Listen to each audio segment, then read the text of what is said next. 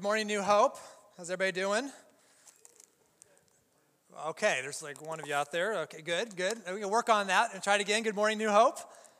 All right, there you go. Hey, today's a good day to be here at New Hope. Here's why. So, in the foyer, uh, you've probably already seen it coming in. We have two exciting giving opportunities going on. The first one is the, the giving tree. So, this morning, uh, we had the, those in charge have 37 families that, uh, that we as a church, we can adopt a family through uh, local Adel community and crisis intervention. And I uh, was just talking to Matt and Jackie, and we only have three left. So, great job, New Hope. I mean, all those families have been snatched up. They're going to be taken care of this Christmas. And so, uh, when this service is over, maybe you're one of those three that can say, okay, we can just finish it off. We can get them all taken care of uh, this Christmas. That would be fantastic. So, three left. And then also, and some of you may have already gotten uh, some stuff, but the bake sales going on for the New Hope Beginnings Preschool as a fundraiser for them. And uh, lots has been, a lot of good looking uh, food has been taken out and all that, uh, but they still have some left. It would be great if we can clear the entire table. And so, what they're doing after the service, they don't really want to take it all home, is it's just a donation. So, if you're out there and you see, like, that's good, that's good, that, just snatch it up, make a donation to the school. It all goes back into the ministries of the school. Uh, they would love to clear that entire table off and have nothing left. So, good to be in the second service. So, uh, well done for you guys. I also want to mention, too, that in the bulletin, a couple things to highlight. First, we have our Christmas season schedule is already laid out in there, so you can look at that and mark your calendar for some exciting things coming up that we'll be talking about more in the coming weeks. And also, in two Sundays from now, we are filling up the tub uh, at the, we're doing during the first service, at the end of the first service, we're going to be baptizing a young lady. And so we're very excited about that. But it, uh, I wanted to mention if there's anybody here that either you've never been baptized or you have questions about baptism, the tub is being filled. And so we're going to do it, and it's going to be a great celebration. And if that's you, then you just simply check the box on the connection card. I know the offering has already been received, but there's a box in the back. When you head out the center doors, you can just drop this right in that box, and we will contact you this week and get you all the information that you need for that.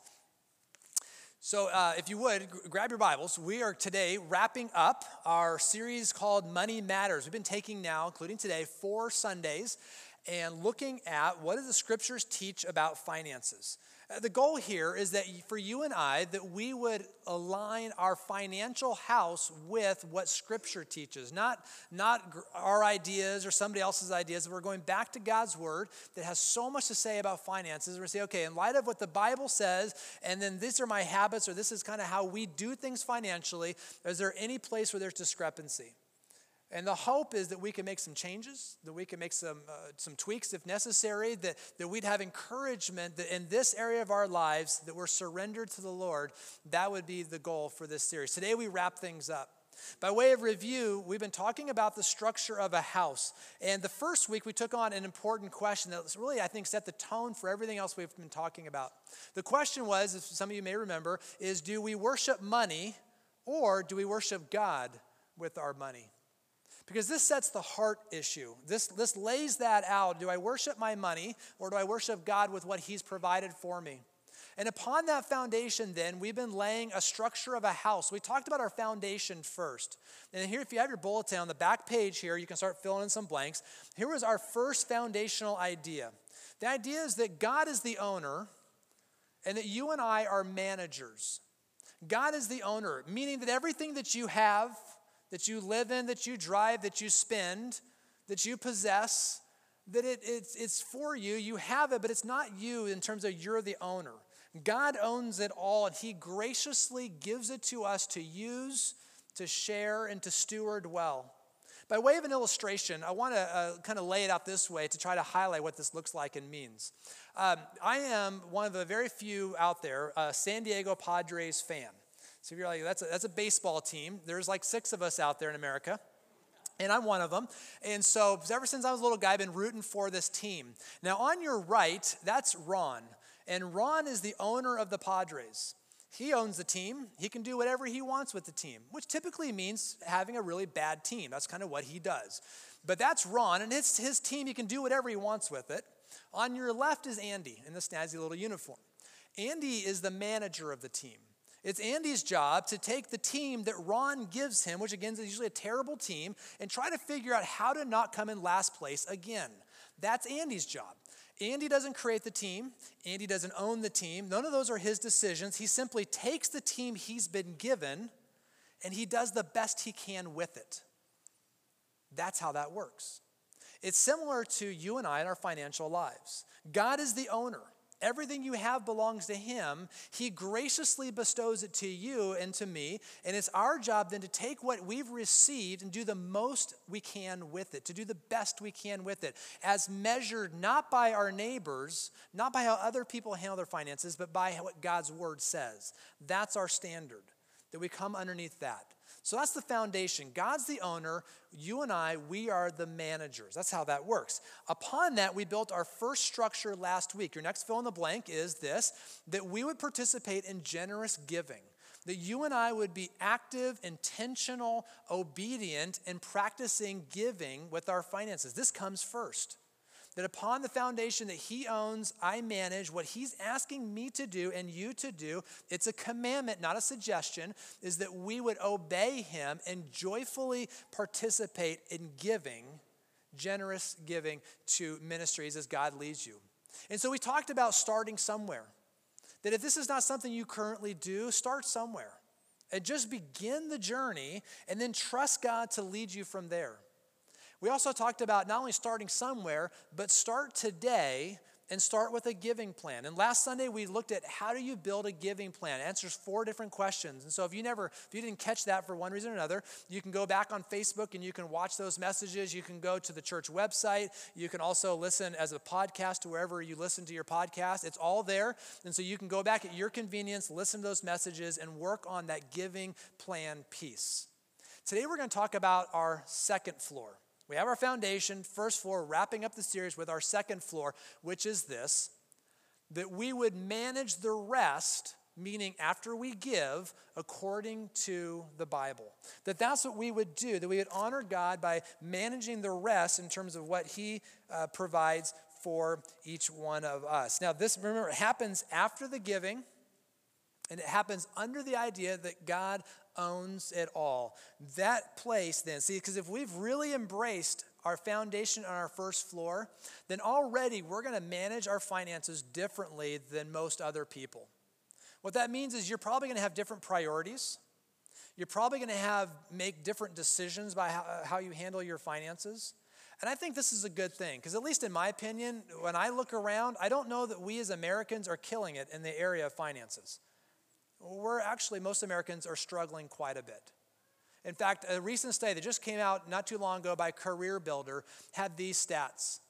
They surveyed a ton of American families, and what they found was 78% of Americans live paycheck to paycheck. That's stressful, paycheck to paycheck. Another uh, stat, a stat found that 71% of Americans self select and say that they are financially in debt. 71%. And out of that 71%, 56% of them said, I'm so far in debt, meaning consumer debt, spending debt. I'm so far in debt, they described it as they are in way over their heads. That's where a lot of people are at. Maybe a lot of us are at. And that becomes stressful, doesn't it? That becomes a real challenge. In fact, for most American families, in light of stats like this, most American families are two paychecks away from being financially ruined. Two paychecks.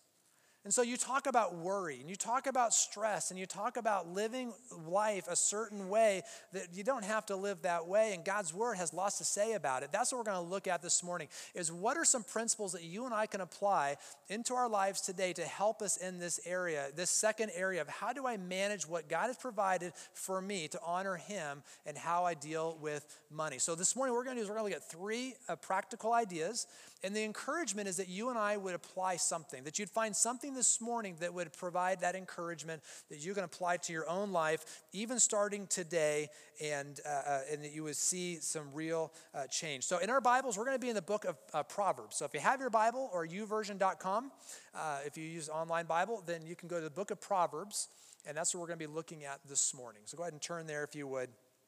And let's go ahead and jump in and look at our very first principle of the three. Here it is, next fill in the blank. It's this that you and I, number one, that we would act our wage. The idea here is act your wage. This is an important financial strategy. I say, well, what does that mean? Act my wage. Uh, what, what is that? What this means is that you and I would choose to live a life where we live within our means. So if you are a household that brings in 30,000 a year, then you figure out how to live within $30,000 a year. That those are the means that you have, and so you structure life to live according to that. If you live, um, if you your income is 300,000 a year, likewise you do the exact same thing. And you might think, well, the person with 30,000 has so many more challenges. Not necessarily. Studies show that the person who makes the 300,000 is oftentimes going over that amount anyway. The average American household today is 59,000. And so for us as Americans that we would figure out how do we take whatever our income is and we live within the means that we have. 59,000. Most American households cost more than $59,000. So, how do we do this? How do we approach this? Let's begin our first proverb here this morning. Proverbs chapter 13, verse 7. Let's look at what it says. Here it is. It says, One person pretends to be rich, yet has nothing. Let me pause there real quick. That's a lot of American households. Pretending to be rich, it's all financed, it's on the credit card. They don't have it, they don't own it, it's leased. And so we look around and the appearance of wealth is there, but what are, what's really going on in their financial house? We, we can fall into this so easily. One person pretends to be rich yet has nothing, another pretends to be poor and yet has great wealth. See, the challenge again is that we need to act our wage our real wage, not, not the wage we wish we had, not the wage we used to have, not the wage my neighbor has or a family member has, or not the wage I would have had if I got the promotion, if I got passed up by that person, and I don't know why that happened. No, the actual wage you have, whatever income that is, that you would learn to live in that place. But this can be really hard, can't it? Because there's so many things that tempt us. There's so many things that draw us out to spend more than what we actually have. There's so many things that we could fall into. They're tempting us either to buy it, to drive it, to text on it, to subscribe to it, to lease it. It's all there. And we can also be really good at talking ourselves into doing things, can't we? We can be so good at rationalizing things. I mean, so we can say, oh my goodness, but I mean, I don't even know. These steak knives are incredible. It's only 90 easy payments. If I call now, it'll work out. There's no such thing as an easy payment. They're all hard to make, right? And so we can talk ourselves into all these different kinds of things. So, how do we act our wage? What do we do? Let me offer a couple different ideas this morning. Here's the first one. The first one is as much as possible, pay with cash. That green stuff. I know we don't have that very much anymore, right? But that stuff in your wallet that you have sometimes. Pay with cash. Because something interesting happens when you use cash as opposed to a credit card. MIT did an extensive study years ago, and what they found was that when you use cash to buy something, it actually sets off the sensors in your brain that deal with pain. That it actually hurts to spend cash. It's an interesting thing, isn't it? It's like you see that thing there and you got to pull out a $20 bill. It's like you don't want to give it up. It's like, ah, I don't know, do I really want it? Oh, okay, whatever. And you, ha- you pay for it, right? So, so it, it actually does something physiological in the brain. Now, same study found that when you're purchasing something, you're swiping with a credit card, nothing. No impact whatsoever. And so you do it all day long, like, this is great. It's, it's not even money, right? And so until the bill comes. And so, as much as possible, pay with cash. What that might do is help you limit what you spend. Pay with cash. Here's a second idea learn to say no. Learn to say no. We could do this. First service, you guys were incredible in first service here. Let's see how you guys do here. So, so you you you go somewhere and um, and uh, you see uh, all your friends are there and they're all driving nice new cars. You think, wow, those are fun cars. They let you even drive it around. It handles well, good gas mileage. I think I want the car. But you can't afford the car. What do you say? Good job. Okay, that was that was good. Audience participation time. This is good. Some of you are looking sleepy. I'm not going to lie, so this is going to wake you up. Hopefully. Okay. So no. Okay. So um, it's Black Friday. You're going to the shopping mall, and there's these great jeans. They're on sale. They look good on you. but They're still 200 bucks. Can't afford it. What do you do? All the men are saying, "Amen." Yeah, that's right. That's a no. No on that one. The car maybe. Disney just come out with a new cruise. It looks fun. Snow White's going to be there. The little kids will love it. It's going to be a great time. I don't have the money, but I mean, that's, you know, I have credit limit, right? Line of credit, the, the, use the credit card. We can finance the trip. It's going to make memories that last a lifetime. What do you say? No, that was, I don't know. There wasn't too many believers on that one. Okay. The idea is just learning to say no. When you say no today to things you can't afford, you can say yes tomorrow to other things that you will be able to afford. We're talking about discipline, aren't we? And it's hard to do. It's hard to not spend. It's hard sometimes to say, you know what, I'm not going to do it. I'm going to hold tight. I'm not going to do it, not yet. Look with me another proverb. Proverb chapter 21, verse 20. It says this. It says, In the house of the wise, there are stores of choice food and oil. But a foolish man, a foolish woman, devours all they have. Isn't that true? See, it's, it's the wise person who stores up. It's the wise person who sets some aside. It's the foolish person who devours all they have. And in my life, I've played the fool. And after I devoured all that I had, I pulled out the credit card and devoured more. And maybe you have too. The temptation is real. The wise person stores up, it's the foolish person who devours all that they have. This is important. We need, in order to act our wage, my encouragement, pay with cash as much as you can. Learn to say no. Let's look at our second principle. That's our first one. Act your wage. Here's number two. Number two is this is that you and I would have a financial game plan. You need this. Every successful business, every successful uh, uh, church, sporting team, family, doesn't matter. The individual, you need to have a plan, a plan of how you're going to handle finances. And what we're talking about specifically here is we're talking about the budget. Now, some of you are like, ew, like, that's a bad word. I don't like budgets. Budgets are restricting, and budgets are hard work, and, and budgets kind of like limit what I spend, and that's kind of the point, right? Yeah, exactly. So, budgets are all those things. They can, they can do that. And I won't have you raise your hand, but I'd be very curious to see what percentage of us actually don't do it, but raise, you know, by raising your hand to say, yes, we are on a budget. I think we would be surprised at how few of us actually are on a budget that are directing where our finances go that we have a game plan, that we've thought it out, that we have a strategy for what we are going to do. And having a budget, it's biblical as well. We're going to jump from Proverbs. We're going back to Proverbs, but I'm going to jump to the book of Luke, chapter 14. Look at this. It says this it says, Suppose one of you wants to build a tower. Won't you first sit down and estimate the cost to see if you have enough money to complete it? That sounds like building a budget, doesn't it? For if you lay the foundation, and you're not able to finish it, everyone who sees it will ridicule you, saying, This person began to build, but wasn't able to finish. They didn't have the foresight, they didn't have the plan in place to pull that off. And a budget is our tool to help us do this. So, so how do we do this? This is incredibly simple. Not, it's hard to do, but the way it works is simple. Got some quick fill in the blanks. Here they are. Number one, step one, that you would build the budget, that you would, you would sit down and determine that I'm going to do this. We are going to do this. It doesn't matter if it's with pencil and paper, a whiteboard, online tool, Excel spreadsheet. You figure out what works for you and you build the budget that you're going to need. Now, in your bulletin at the bottom, there are a handful of different uh, sources to go to, both for online budgeting, but also uh, one or two, I forget now, websites you can go to. And each of those websites, you go there, it'll launch you into all kinds of different ideas. It's just a collection of budgeting tools. And so you can use uh, something that, that works for you from those sites. And so if this is new for you, uh, you can check those out. So, number one, build the budget.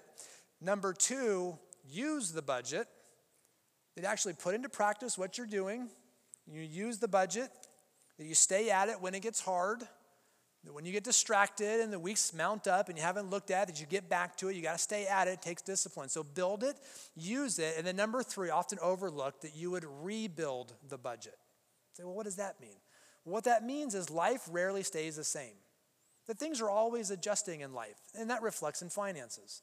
And so, for you, rebuilding the budget may be the budget we built three months ago or six months ago, we need to adjust it.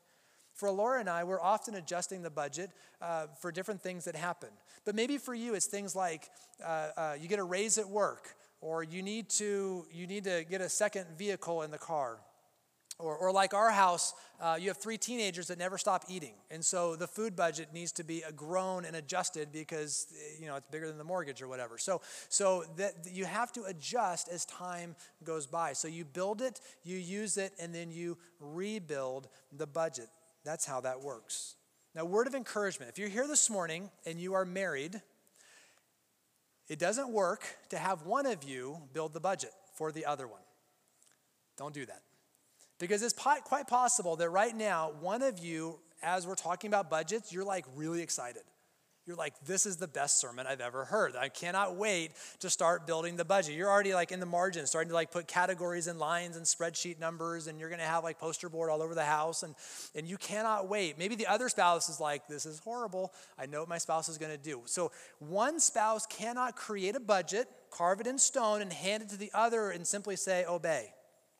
That doesn't work. You cannot do that. So work on it together. Sit down together. Put the kids to bed early if you have to. Turn the TV off and begin together to work on building the budget. If you have a budget, rebuild your budget. Revisit it. How's it working? How's it not working? What do we need to change to, in order to move forward? So that's important. So, act your wage, have a financial game plan, and then finally, number three, the last one is that we would learn the art of saving. Learn the art of saving. Bottom line is this is that wise people save. Proverbs. We're going to go back to it. Proverbs chapter 6. It says this. It says, "Go to the ant, you sluggard." In the Hebrew, that literally means lazy bones. That's what that means. Go to the ant, you sluggard or lazy bones. Uh, consider its ways and be wise. So the ants are example. Verse 7 It has no commander, no overseer or ruler, yet it stores its provisions in summer and gathers its food at harvest. So I don't like ants in my house. I don't really like ants, period. But they're a good example for us, aren't they? As we see here, that they're self motivated, self driven, they work in community. And as is highlighted there in green, they are actively storing its provisions for another time that they're taking time to store, and this is an important way to live life financially. So I want to offer you in this area, as we begin to close this morning, I want to offer you a plan. It's not the only plan out there, but it's one that we use in our family. Um, Laura and I use it, and our kids use it that have jobs and earn income and all that. Uh, it's, it's a plan that has served us well. And so let me just introduce it to you and explain how it works. We call in our family the 10 10 80 plan. And the way it works is this, is that, uh, and these category numbers, as I'll show you, can change. The, the amount's not Im- important. But the first number represents what a person gives. So in this plan, the first 10% would go to God. Say, God, this is your part, this is your portion, I give it to you. Now, what this means is if, if this was your plan, you'd have to now figure out how to live on 90% of what you make. But you're not done because we're seeing here the importance of saving. So the second number represents what you save. So you save 10%. So in this plan now, then you learn to live on 80% of what you make. Now the plan is good because here's what it does it forces you, it forces us to live out the principle we've been talking about. It forces you to act your wage because you got to figure out how to live on less than you make. It forces you to put giving in its place of priority. It forces you to build a budget as you figure out how am I going to live on 80% of the income? How am I going to figure out how to do that? Now, your percentages may change. Because for Laura and I, we've had times we've done the 20 10 70 plan, we've done the 5 5 90 plan. We've done the 10 20 70 plan. You get the idea. Our, our kids currently, they have no expenses. They do the 10 80 10 plan. That's what they do. And as we talk about as a family, they get it. And so they save. It works really easily. It's a quick way to put us all on the same page, and it helps our kids, it helps us to live out the principles that we see in Scripture. Now, if you're listening to this this morning and you're saying, well, that's cute, 10, 10, 80. I can't even live on 100% of what I make. Like, how in the world am I supposed to live on 80% or 90% or even 95%? I mean, that's just not possible. If that's where you're at this morning, I want to encourage you, and you're intrigued by the plan. If you're not, don't worry about it. But if you are, still use it. Here's why. Because for you, the giving, no matter if you're in debt or not, still needs to be priority. You need to honor God in this area first and most. This becomes important. This is obedience, and this is honoring God and having His blessing on your life. And so begin with there. Even if you start somewhere and it starts as 1% or 2% or 5%, start somewhere. That still needs to stay in place. And then as you do the second number of saving, what you would want to do then is you continue to save because in your budget, you're paying off debt. But after you have your emergency fund of whatever amount you decided for that to be, as you pay yourself or save that second number, add that to your debt repayment so that you pay off your debts faster. So rather than stacking up a savings account, you're getting out of debt because that's what you need to do. And so the plan is still an effective plan for you. So hopefully that's an encouragement for you. The band, you guys come on up if you would, please, as we begin a transition this morning. Lots of little ideas, lots of practical tools that you can use to help you. So, acting your wage, having a financial plan, learning, learning the art of saving. My encouragement again, where I started from this morning, that you'd pick something from this morning and try that one thing and begin to put that into practice. It's an important thing. Because at the end of the day, when we think about money, and we've been talking about finances now for four weeks, when you think about finances, it's not just about dollars and cents, is it? It's not just about what's in your bank account or what's in your wallet or purse, because money is really a spiritual matter. It really is. That how you handle money, how you spend it, how you save it, how you give it, it really comes back to a spiritual issue of where your heart is at between you and God. I think that's why God spends so much time in the scriptures talking about finances, because He knows where your treasure is, your heart will be right there with it. This is a spiritual topic. And so at the end of it all, there's ideas, there's tools and applications and things you can adjust. At the end of it all, this is about you and I coming under again the lordship of Christ and saying, This is an area, as in every area, I want to honor you. And as I apply your principles, I'm honoring you in the area of finances. And it's helping you and I also remember who God is, his character, that he's the provider, that he loves you, that he is gracious, that he withholds no good thing for you. And if you ever doubt that, if you ever sit either here on a Sunday morning or going about your week, wherever it is you're at and whatever it is you do, look no further than the cross to be reminded that God loves you and that God will provide all that you need. He sent his son, didn't he? Think about the gospel. He sent his son. In a few weeks, we're going to begin to celebrate the Christmas season of, of Jesus, who's stepping out of, out of heaven and putting on a human suit, becoming human, living the life we can't live and we couldn't live, and dying a death we wouldn't die, to pay the penalty for our sins.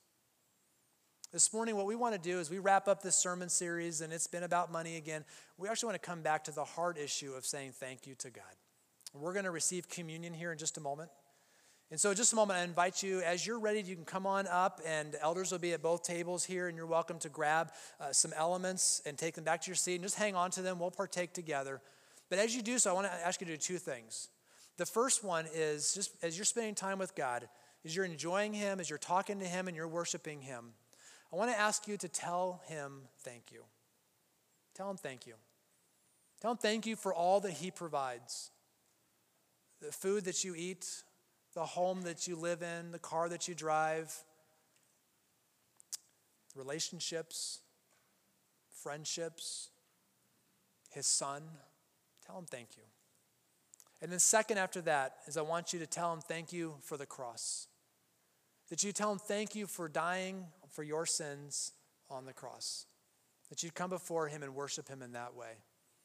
And so, again, this is your time with Him as you are ready, as you're praying. You don't have to come right away. When you're ready, you come on up, you can grab the elements, take them back to the seat, then we'll partake together. You're welcome to come forward.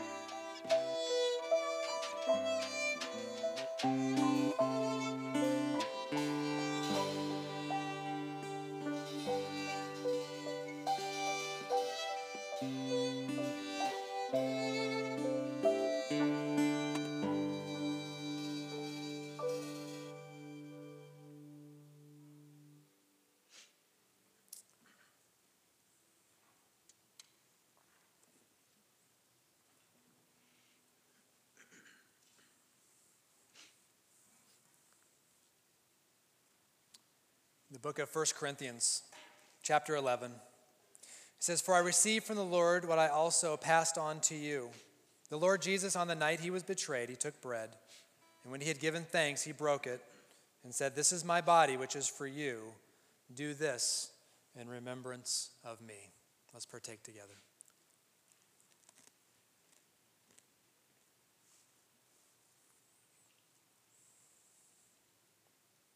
The same way, after supper, he took the cup, saying, This cup is the new co- covenant in my blood. Do this whenever you drink it in remembrance of me.